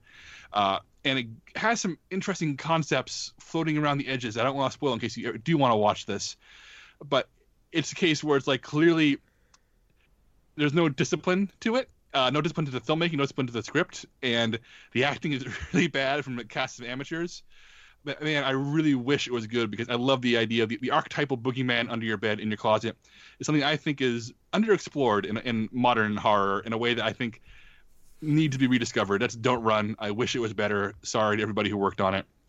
Uh, movie I liked a little bit more. Uh, fi- finishing um, our found footage marathon I talked about last week, or at least ongoing it because it's not over by far. Uh, Ghoul. It is a Ukrainian film starring Americans uh, as a three, trio of American uh, filmmakers travel to the travel Eastern Europe to do a documentary about cannibalism, specifically about a real world event where um, where Ukrainians were starved during the 1930s and mainly resorted to cannibalism. And they get an interview with a guy convicted of cannibalism um, decades later, and they end up trapped in an isolated house by supernatural force. Um, and yes, there is lots of flesh eating and biting and nasty things are happening. It's all found footage, uh, but as far as found footage movies go, uh, surprisingly well shot, surprisingly well made. I was on board with this thing, uh, even though it does not do anything new. Uh, anyone, Chris, uh, you're my go-to for, for bouncing off horror. Have you seen Ghoul? I've seen a different movie called Ghoul, not this one. I think there are several movies called Ghoul. I have not seen this one. Well, this one is from 2015. If You try to search for it on the internet, it's hard to find because there are so many movies called Ghoul. But this is a 2015 Ukrainian film. It is a totally solid one of those. Uh, I rented it for I think a buck ninety nine on Amazon, so I don't think it's streaming for free anywhere. Uh, all right, wrap, wrapping this up with one more found footage horror movie, Haunted Hospital Heilstatten, a German film. And I want to say that normally when I hit play on a found footage uh, film, I expect to see a series of extremely low rent uh, production company names. Uh, if I ever see Uncorked Entertainment, I know I'm in for a wild ride of something very bad because Uncorked Entertainment plays before so many some of the worst movies I've ever streamed. Uh, but Haunted Hospital Heilstatten is a 20th Century Fox film made by 20th Century Fox's uh, international division and released in theaters in Germany, from what I can tell. And it, it's not very good. It, it, it has some interesting ideas because the main characters who are in the titular haunted hospital are trying to uh, make a YouTube video, and they're they're like uh, YouTubers who've broken into this hospital, and their whole channel is that they do illegal things on camera. Ha ha! Look at us. And um, the movie wants to be a uh, commentary and criticism of modern YouTube culture, but ends up feeling very finger waggy in a really uh, condescending way that I thought was uh, initially interesting, but ultimately goes in a direction where I thought, oh, you're just kind of up your own butt, aren't you? Because you're making a your response to you know cheesy YouTube videos is to make a by the numbers found footage horror movie. So uh, that's not how you respond to that in any way whatsoever. You you, you can't you can't fight uh, diarrhea with diarrhea. I'm sorry, uh, that's haunted hospital Heilstatten. Okay, then. HT, what have you been watching? I watched the new Netflix animated movie, The Willoughbys, which is directed by Kris Pearn and based off a children's book by Lois Lowry. And it's a sweet and whimsical uh, found family film about four siblings who are all the Willoughbys and um, all have very very red hair and have been raised by parents who very love each other very much but very much hate them and have basically tortured and abused them their entire life but in a really whimsical family movie way. And um, it's they decide to take action against their parents and send them on a trip so that they can be a family by themselves but find um, that their parents send a nanny who actually ends up being the mother figure that they long wanted but um, society gets in the way and they end up getting chased by social services etc and it's a really sweet whimsical family comedy but most um, the best part about this movie is the animation style which is really really beautiful and inventive. It reminded me a lot of a henry selick stop motion animation fi- film and though it's cg animated the way that they uh, composed the animation for this um, really imitates that sort of staccato jerkiness of an uh, stop motion animated film. And um, I talked to Kris Pearn actually in an interview for slashfilm.com, which you can read on the site. And he talked about how he achieved that. And a lot of it was take, just taking the, the frames and the movement out so that there was a bit more of a leap between the poses. So there's just like a lot of empty space between uh, each frame, which end up making that sort of jerky style and giving it this really this charm to it that um it's a very otherwise, you know, pretty by the numbers family film, but it's really sweet. The story itself, you know, is pretty familiar, but I, I will say the animation is great. And I like that Netflix is investing in making CG animated films um, that are a little bit more experimental and a little bit more a uh, little different than what we usually see in a lot of 3D animation and stuff. So it's charming. It's not as great as Klaus, which I really, really loved, and I think has just a, a it's a better overall film. But The Willoughbys is is a, you know a charming film, and I I'd recommend it. And that's streaming on Netflix now. And um, I finished Little Fires Everywhere on Hulu. I talked about this a couple weeks ago when I first started it, and the finale just aired. Uh, the, it's an eight episode miniseries based on Celeste Ng's um, novel. And I actually learned after I, t- I spoke about on the podcast that uh, the show made a couple of changes, namely in making Kerry Washington's character, who was originally white in the novel, into uh, a black mother. And I really, I really like that change, and I think that works it works so much for the show, which is about sort of class disparity and generational uh, tension and it works in this these themes of micro, racial microaggressions and racial tension in a way that is just um, it's really uh, compelling and powerful. And I liked how it tackled those themes um, on a basis where it didn't feel like it was just shoving it in your face, but it felt like it was a really authentic way of going about it. And um, you know, I like I said before, Reese Witherspoon just gives the perfect, perfect, uh, almost comedic sometimes chilling performance as that deconstructs the idea of like white womanhood uh, in a way that's just really well done. And Reese Witherspoon's just knocking out of the park, and she again knocks it out of the park in the finale, which. Um, wrapped up the storylines in a way I think that was a little bit neat. Um, it talks about again like the generational tension and trauma and t- the idea of like not wanting to be like your parents and trying to uh, be better than your parents uh, in a way that kind of wraps it up a, a little just a little aspirational, a little hopeful, hopefully. But uh, I really loved the ending and uh, Reese Witherspoon's performance, which she gives this really horrifying scream um, and like delivery, line delivery in this um, to her daughter that is just like Toni Collette levels in Hereditary. That I made me think that wow, I would love to see Reese Witherspoon as a horror movie villain. And I tweeted about this, and Chris said she wasn't a horror movie. Fear, which I know, Chris.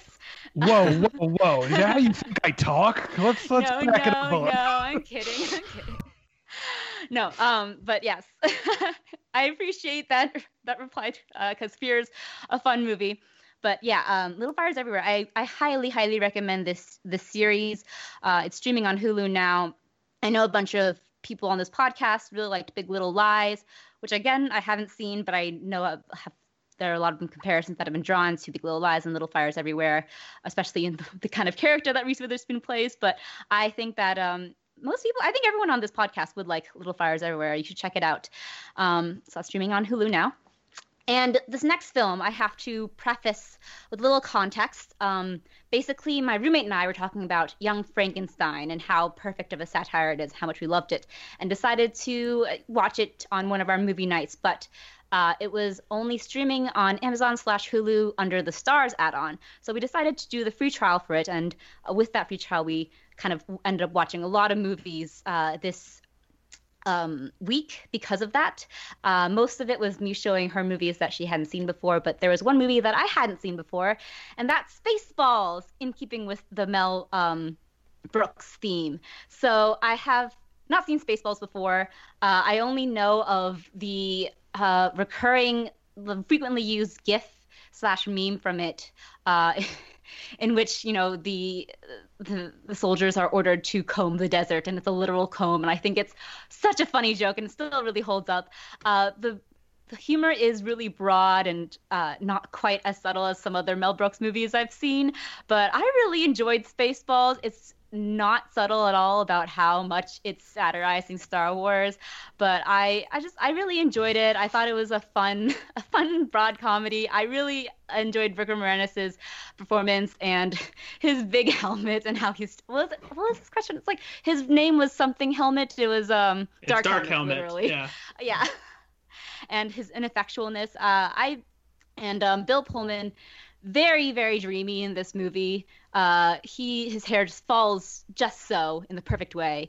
And um yeah it was oh i will say um mel brooks as the president of the of spaceballs uh is rings a little bit too true right now. He plays you know a, a rich um greedy president who um again is also very ineffectual. And it, it it is almost a little bit prescient to uh, our current leadership. So you know, Mel Brooks always on top of things. Um, and uh, yeah, so that was my first time watching Spaceballs. Um, I, I'm sure everyone here has seen it. Uh, Brad, do you have anything you want to just like say, shout out about Spaceballs? I'm just so glad you watched it because it, yeah, Mel Brooks is first of all he's just like a master of parody, and uh, Spaceballs does such a good job of spoofing Star Wars on so many levels while doing you know Mel Brooks' his own brand of humor as well. And yeah, I, am glad that you you enjoyed it. And now I, we maybe before Mel Brooks passes away, since he's getting old, maybe they can do a Spaceballs sequel where uh, he comes back as the president somehow. uh, HT, can I say something controversial and get your opinion on this? Sure.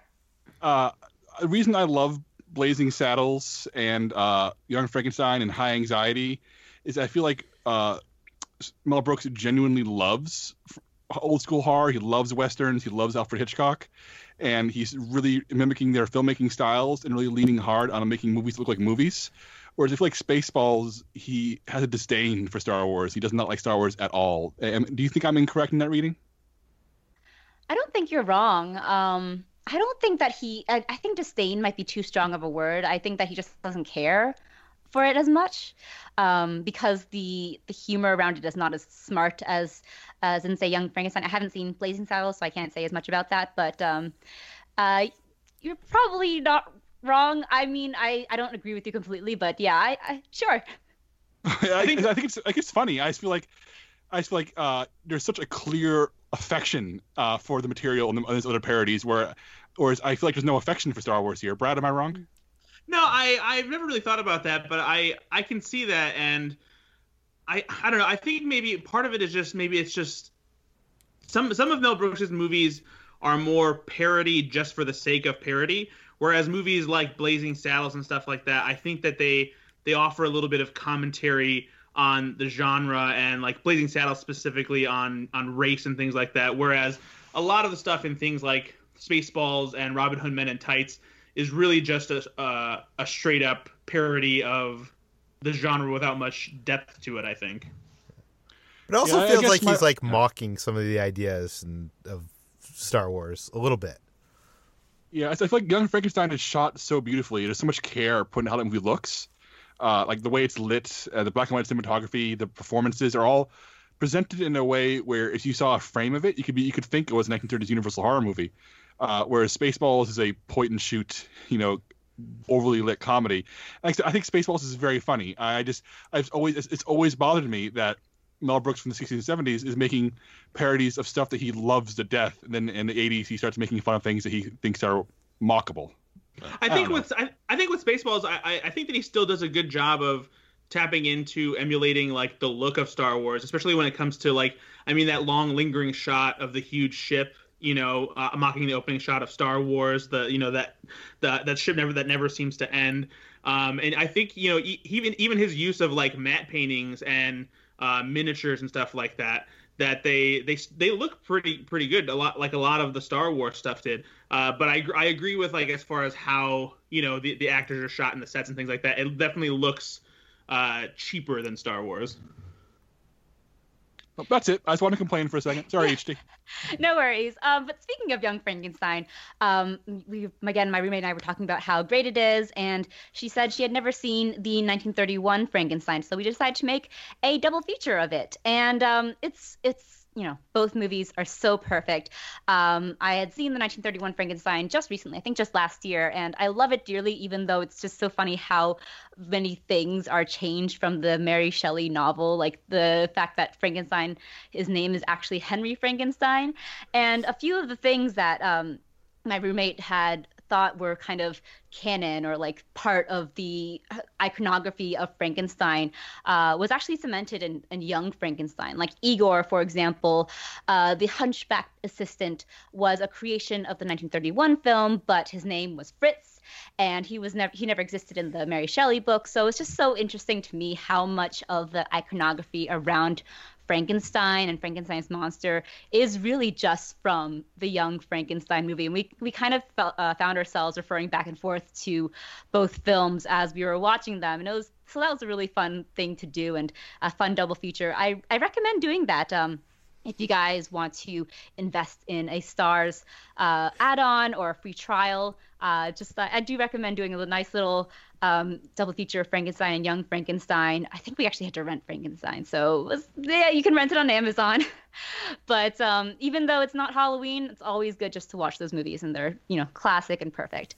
Um, and the rest of our Starz sort of um, marathon, we ended up watching Bill and Ted's Excellent Adventure, another movie that I think is just perfect and excellent, and uh, I dearly love. I actually hadn't seen it since high school. I think it was um, fun fact. It was my orchestra teacher's favorite movie, and uh, during orchestra practice, when he didn't feel like conducting or teaching us, we would just he would just pop on Bill and Ted's Excellent Adventure, and we would watch it. And um, it's just such a fun, good-natured sci-fi comedy, and Keanu Reeves uh, is so funny and so young in it. it. Most of it was me and my roommate uh, commenting on how cute he was, and he is very cute. Um, and uh, yeah, Bill and Ted's Excellent Adventure still great, also on the Starz add-on. And um, I'm still looking forward to seeing how uh, the is it Bill and Ted three? Yeah, Bill and Ted, or is, is Face the music. Yeah. Yes, Bill and Ted Face the Music uh, will pick up with those characters. Um, another one that uh, I, my roommate hadn't seen before and wanted to show her after showing her Shaun of the Dead uh, a month ago, we watched Hot Fuzz, which is uh, you know the movie directed by Edgar Wright, and um, is again so funny. I feel like I don't have anything to say about it because it's just such a great, funny, perfect comedy, and um, yeah, just I, it's my favorite of the Cornetto trilogy for sure. Uh, and um, despite like the, it is so violent, but it's just it's just so so smart and so fresh each time I watch it.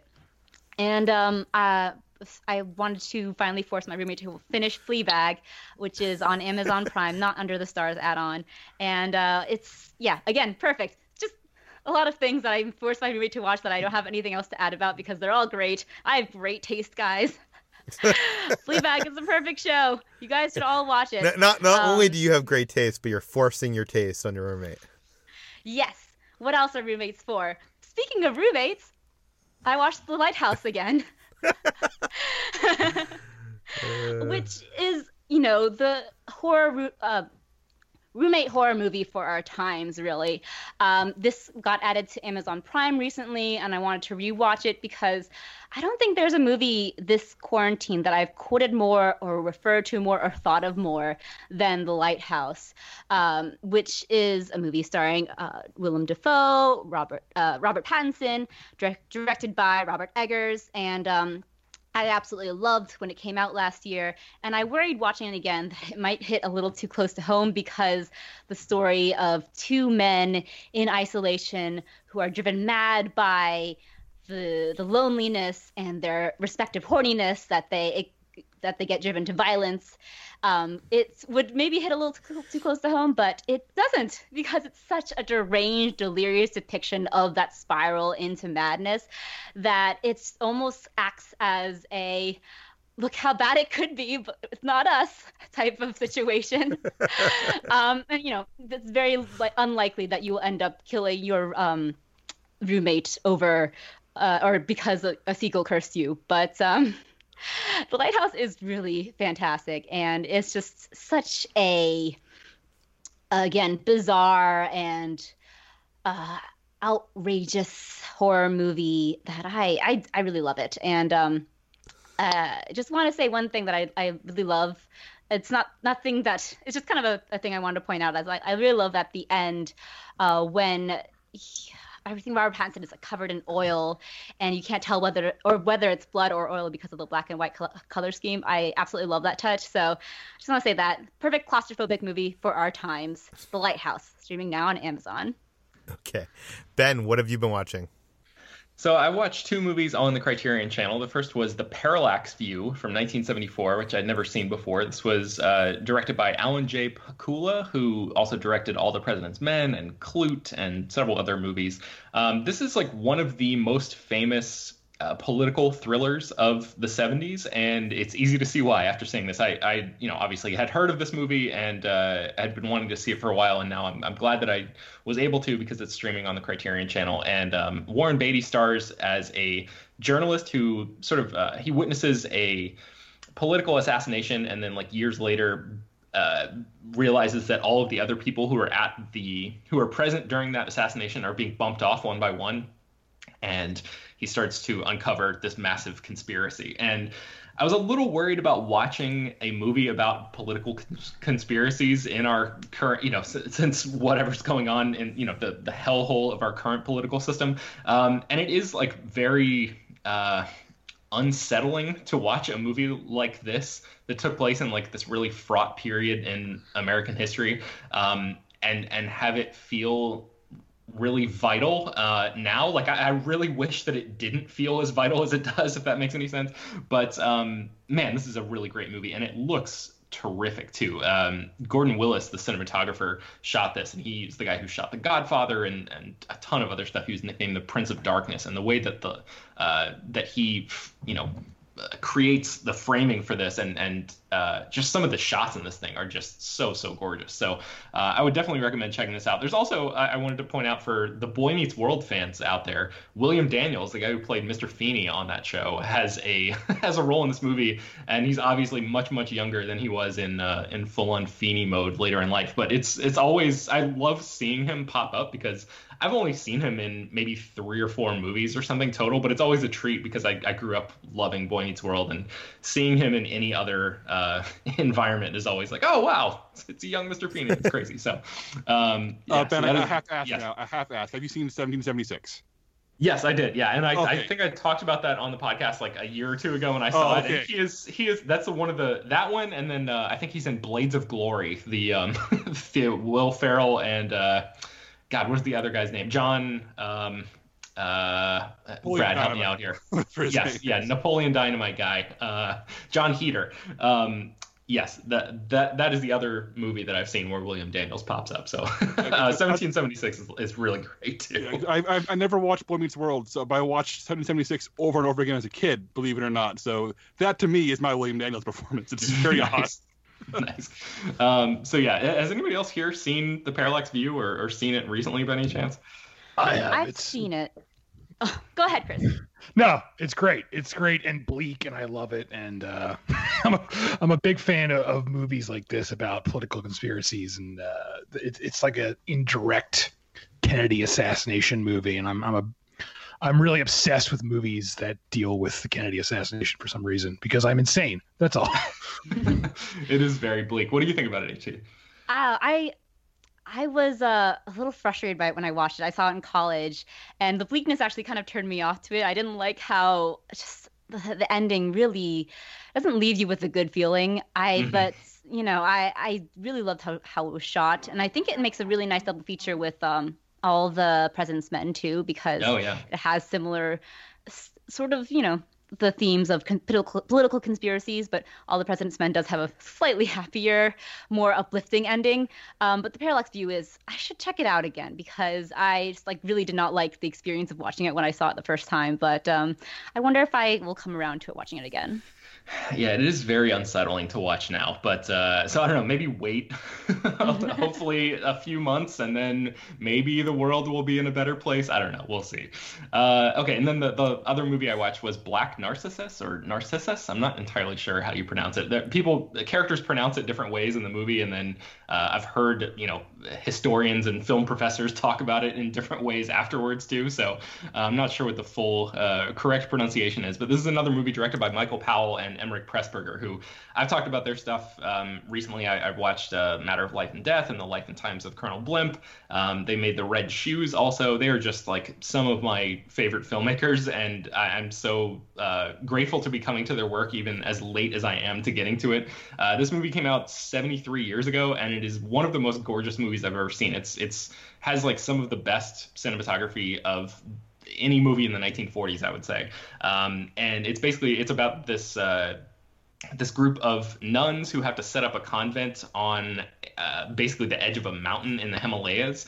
And this movie is just uh, all about repressed desire, and it is like bursting with passion at every uh, at every moment. But it's it's all like the characters aren't able to act on it because they're nuns, and there's this one guy played by David Farrar who like is an Englishman who sort of like wanders around. And he's like a handyman kind of guy who helps them out in the area, and he's got like his his shirt is hanging open for most of the movie. He's got this hairy chest, and he's just this like sexy guy who's walking around, and he's like the object of everyone's affection, and he sort of drives these women crazy, like the way that I'm presenting it makes it seem like he's doing it on purpose, and that's not the case. But these women are these women who are basically trapped up there and isolated in this uh, incredible environment are are just sort of slowly driven mad by uh, this location and their desires and and all of this stuff. It's it's really really really good movie, and I want to give a quick shout out to Kathleen Byron's performance. She plays one of the supporting roles, and she plays the the sister at the convent who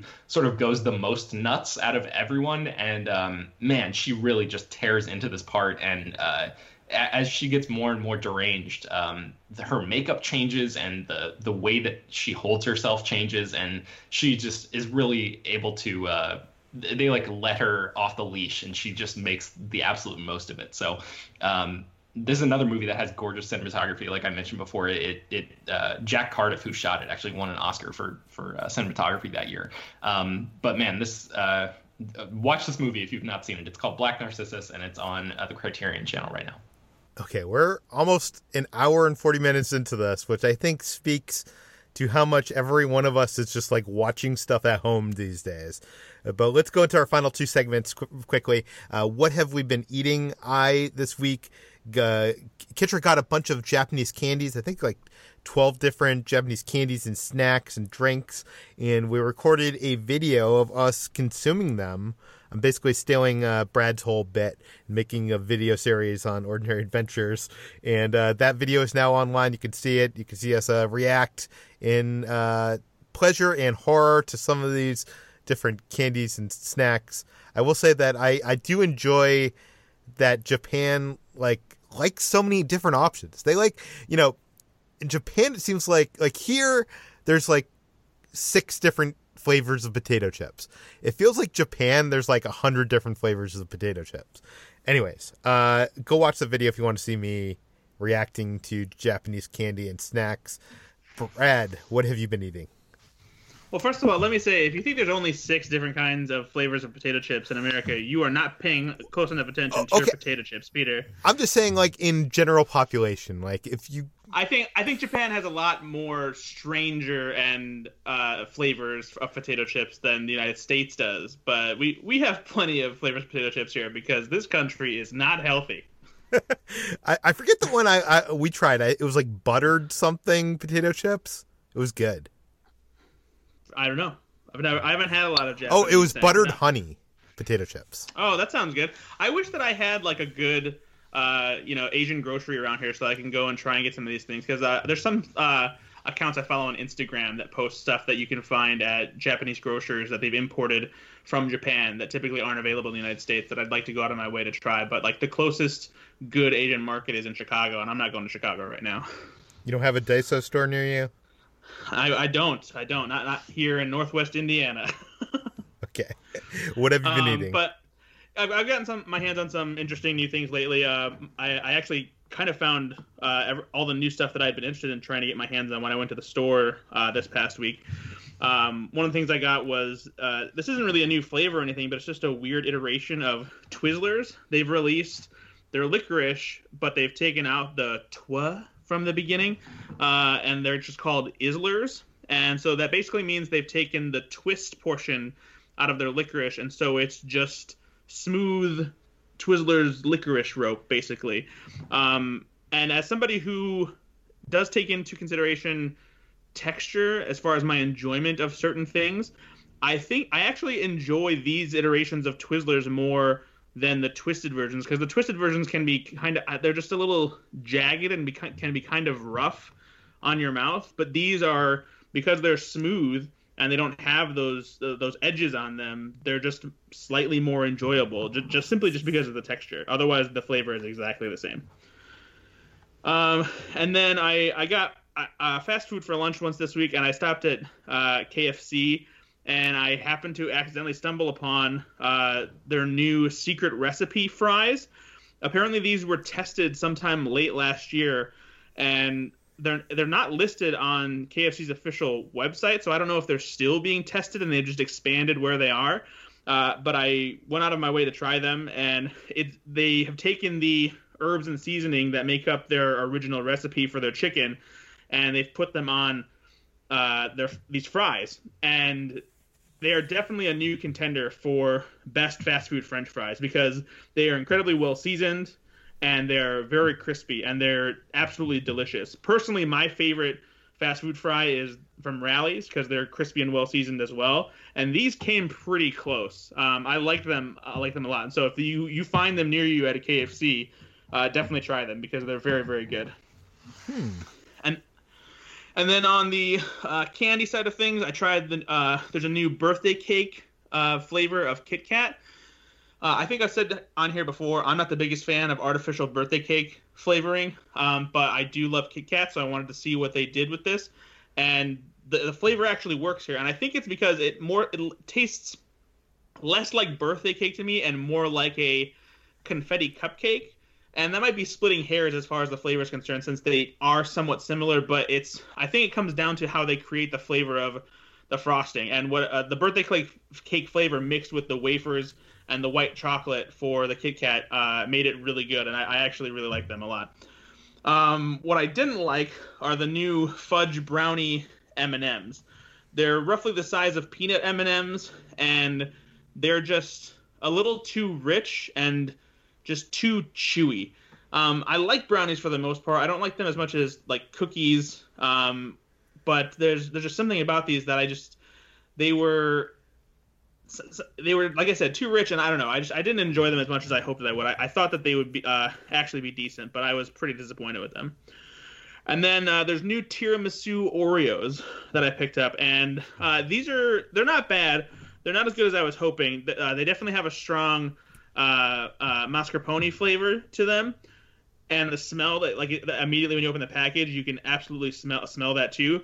But I think they made a mistake in using the chocolate Oreo cookie for this one instead of the golden Oreo cookie, because I think the golden Oreo cookie would have more accurately captured like the lady finger flavor that is in tiramisu And with the chocolate Oreo cookie, I just don't think it works quite as well. But they're they're not bad. Interesting. So when you don't like something like the fudge brownie M and M's, do you finish it? Uh, it depends. Like sometimes if it's something that I don't like, my girlfriend uh, might enjoy it more, or I will uh, like hand them off to some other friends who are interested in trying them. That's not really something that I can do right now necessarily, um, but they do last for a while, so I'll probably just hold on to them and then see if other people want to try them once uh, when the time comes. Yeah. Okay, let's move on to what we've been playing. This past week, I tried to play a board game with a couple of friends over FaceTime and Tabletopia. Tabletopia is a program that you can play. I think you can play it in your web browser, but I got it through Steam, and I think they have a free trial. If not, only one person in the game actually needs to have the software. Um, and then they can host it for the other people, so you don't have to pay for it. If it, only one person has to pay for it, we tried to play a game called Escape Tales: The Awakening. Uh, the or I should back up. The, the interesting thing about Tabletopia is it's basically this virtual space where you can play any board game. And there's a lot of board games that are officially on there. Some of the biggest and best board games on Board Game Geek are available on there, and some of them uh, cost like an upcharge and stuff like that. But you're actually like all the cards and all the setup is done for you, but the rules are not you still need to know the rules. So it's it's almost like you're in a virtual world with the components there. You still need to do the actions. It's not like the game does the you know the in between stuff for you. You still got to do that. Um, I will say it was a lot of fun. It was fun hanging out with my friends. It's a little bit difficult, uh, especially in this game. It was like an escape room game where it was like if you do this, go to card number you know 85 and then we would have this, one of us would have to pick up this pile of cards and like sort through them with a mouse uh, pointer it, it's really a lot of uh, it's very fiddly. Um, so I, I think we'll get better at it over time. But uh, if you are looking for something to do with your friends, check out Tabletopia. Jacob, have you been playing anything lately? Uh, yeah, I played the digital version of Catan uh, on Nintendo Switch with some friends, and Catan is the uh, very famous, like iconic at this point, European board game, formerly known as Settlers of Catan. And the digital version I played was on Nintendo Switch, but I believe it's available on other consoles. Clearly, the version I was playing felt like it was built for a mouse and keyboard, uh, but the control scheme was otherwise okay once you get used to it.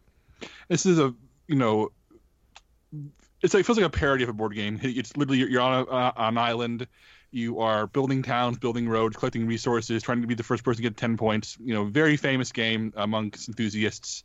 It's essentially um, the monopoly of people who take board games very seriously in terms of, in terms of its popularity and influence. Uh, but it's good, unlike Monopoly. Anyway, the one problem with digital version is that uh, so much of Catan's fun is table talk being able to look your friend in the eye to screw them over or plead with them to make a deal, make trades and bargains. So in digital version, uh, there's no real way to do that. It, it treats it very um, almost, almost uh, as if these situations can be done mathematically, and I guess they could be, as opposed to like being part of like a conversation. So to order play it properly, I used to do what we did. We set up a Zoom conversation. Me and my friends, we put the four players on it, and we uh, played it all with our Nintendo Switches in our hands, uh, but having a screen to see each other's faces, so we can actually talk to each other and figure it out together and play together. And it ended up being a great time. I mean, I still prefer tabletop in person, uh, but this was a really, really good way to scratch that itch. And we also did our, my first Dungeons and Dragons game in uh, months uh, because we set it up on the internet. There's a uh, ser- service called Roll20, uh, roll20.net, where you can essentially uh, put your campaign in there and everyone can share the, the campaign and see a screen so the DM can put their map and put notes and everything in there, and you can roll your dice inside that system so that you know you can't cheat and everybody can see what you're rolling. And so I had two monitors. I had a monitor with my character information, and I had a monitor with the the um, uh, Zoom session to see see all the other players, and with the map. And we played D and D for three hours over the internet. And once again, I would pr- prefer to do it in person, but I can't. We can't. Uh, but combination of Roll20 and Zoom ended up working out really, really well. And if you're looking to uh, you know find something to do with your friends, you know there are plenty of tabletop options out there. You just got to do a little bit of digging. I've actually heard there's like a VR version of Catan. Have you ever tried playing that? I have not. No, I, I don't own anything that can do VR right now. Um, maybe someday, but right now, um, I'm afraid if I go into VR, Peter, it won't come out. Okay. That does it for today's episode of Slash Film Daily. You can find more of all of our work at slashfilm.com. You can find this podcast on iTunes, Google, Overcast, Spotify, all the popular podcast apps. Please feel free to send your feedback, questions, comments, concerns to us at peter at slashfilm.com. And rate and read this podcast on iTunes. Tell your friends, spread the word, and we will see you on Monday. hey, hey, Peter. Yeah, Jacob. Uh, you know this podcast. We're like uh, an hour and fifty-two minutes into this podcast. This might be like one of the longest water cooler podcasts we've ever done. I, I'm not sure we have time for the book today.